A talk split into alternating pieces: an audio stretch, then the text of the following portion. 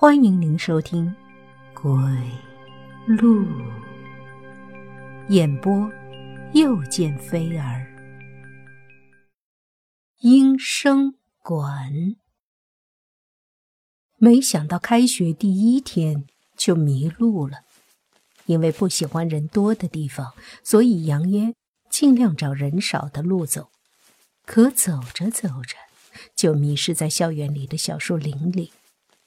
杨烟叹口气，继续朝前走着，直到看到了那座古老的、甚至有些破旧的二层小楼，他才停下来。屋子的门是锁着的。他抬头看着上方挂着的牌子：“音声。”馆。出于好奇，杨烟试着将门推开一道缝儿，向里面张望。只见里面黑漆漆的，什么也看不到。突然，他好像无意中踩到了什么，他连忙低下头查看，原来是个公告用的小蓝匾，它几乎已经被一堆杂草完全覆盖住了。杨烟将杂草扯开。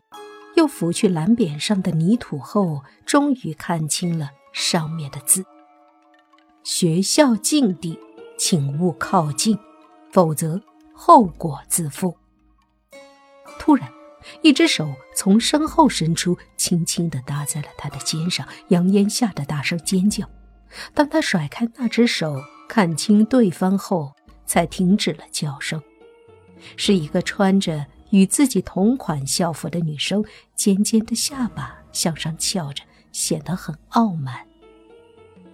杨烟轻声说道：“你吓到我了。”那女生面无表情地说：“这里是禁地，你不应该来的。”学校怎么会有禁地？杨烟的话还没说完，那名女生。用一种极其夸张的表情看着他。这里是阴生馆，就是死了的学生住的地方。一听这话，杨烟确实被吓了一跳。学校里怎么会有学生死？那女生说道：“每年到这个季节都会有一个，整整十七年，十七个死了的学生都住在这里。”杨烟听完。情不自禁的颤抖，这也太太离奇了吧！那名女生却突然笑了。看来你真的什么也不知道。所有死在这所学校的学生，他们的灵魂都附在校服上，而这些校服被锁在这个阴生馆里。如果有人敢将校服在午夜拿出来，附在校服上的鬼魂就会复活。每年都有不知深浅的人。将一件校服拿出来，紧接着就会有新的学生死亡。杨烟觉得实在太离谱了，我该去找我的教室了。说完，他转身快速逃离了这个地方。他叫莫一清，竟然是杨烟的同班同学，而且还是邻桌。每当杨烟的目光与他对接时，总觉得。他嘴角呈现出一种奇怪的笑容。开学的第一天很快就过去了，所有的同学或多或少都有所收获，而杨烟收获的却是那个音声馆。他就像个阴影，在杨烟的脑中挥之不去，以至于连他自己都不知道为什么又走进了那片树林。杨烟。正举着手机照向那座音声馆时，嚓嚓的声音突然响起，杨烟的心紧了一下。他迅速合上手机，闪到了音声馆一侧躲起来。只见一个拿着手电筒的人出现在音声馆前，他正是莫一清。这么晚了，他也没回家，还是鬼鬼祟祟的跑到这里来干什么？杨烟没有出声。只是静静的看着。莫一清脸上闪过兴奋的表情，举起手中的钥匙，激动地说：“我终于从校长那儿偷到钥匙了！”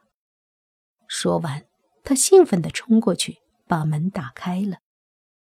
咦，莫一清不是说这里是禁地吗？还有，绝对不能进入的，为什么他要进去？杨烟悄悄地溜到门前，透过门缝儿看向里面，跟随着莫一清手里的手电筒光，杨烟也看清了屋里的状况。房间很空旷，莫一清的手电筒光落在通往二楼的楼梯上，停住了。眼前诡异的一幕令杨烟屏住了呼吸。楼梯从第一层开始，每一层都整齐地放着三件叠好的校服，每件校服上面都压着一只香烟缭绕的香炉，一副小相框，相框里的黑白照片有男有女。杨烟细心地数了一下，发现是十七张照片，十七件校服。刚好和莫一清所说的死亡学生人数相符，难道那个传说是真的？莫一清对着阶梯上的校服拜了又拜，嘴里还念念有词，然后举着手电，从第一层阶梯开始逐个的查看那些照片，直到走到第五排中间的时候，他才停下来，然后兴奋的大叫。我找到了，他兴奋地将香炉和照片移开，拿起了那件校服。想起莫一清白天说过的话，杨烟突然感觉到一股寒意，他下意识地挡住了莫一清的去路：“你不能带着校服出去。”是你，莫一清用意外的表情看着他。杨烟说。